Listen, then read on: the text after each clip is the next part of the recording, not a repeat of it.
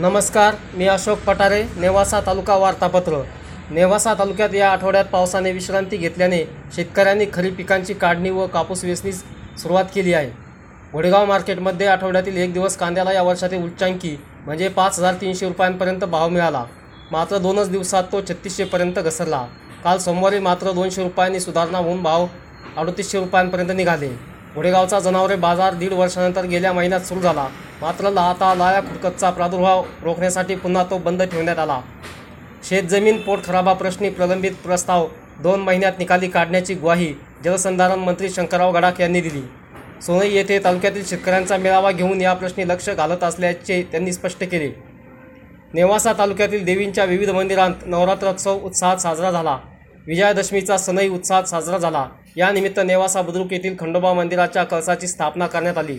मुळा व लोकनेते ज्ञानेश्वर सहकारी साखर कारखान्याचे बॉयलर अग्निप्रदीपन गेल्या आठवड्यात एकाच दिवशी झाल्यानंतर विजयादशमीच्या मुहूर्तावर या दोन्ही कारखान्यांच्या गाळप हंगामाचा शुभारंभही झाला. ऐन नवरात्रोत्सवाच्या काळात चांदा येथे दहा दिवसांचे लॉकडाऊन झाले. मात्र त्यानंतर पुढे हे लॉकडाऊन आणखी वाढवण्याचा आदेश आल्याने ग्रामस्थांमध्ये संतप्त प्रतिक्रिया उमटल्या.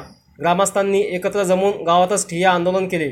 वीज कंपनीच्या उपकेंद्राने चिलेखनवाडी ग्रामपंचायतीच्या कराची पावणे पाच लाख रुपयांची थकबाकी न दिल्याने ग्रामपंचायतीने उपकेंद्राला ठोकलेले कुलूप. अधिकाऱ्याने एकवीस दिवसात बाकी भरण्याचे लेखी आश्वासन दिल्याने उघडण्यात आले.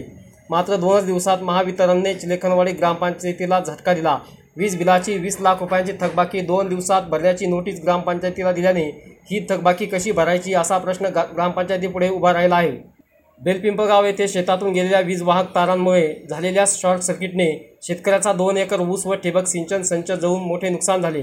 पाचेगाव फाट्यानजीक तीन फुटी तलवार बाळगणाऱ्या बेलपिंपळगावच्या तरुणास नेवासा पोलिसांनी ताब्यात घेऊन गुन्हा दाखल केला. मुलाचे दोरीने हातपाय बांधून वडिलांनी त्याची मारहाण करून हत्या केली व मृतदेह दफन केल्याची घटना तालुक्यातील प्रभार संगम येथे घडली असून याबाबत वडिलांवर गुन्हा दाखल करण्यात आला. नमस्कार.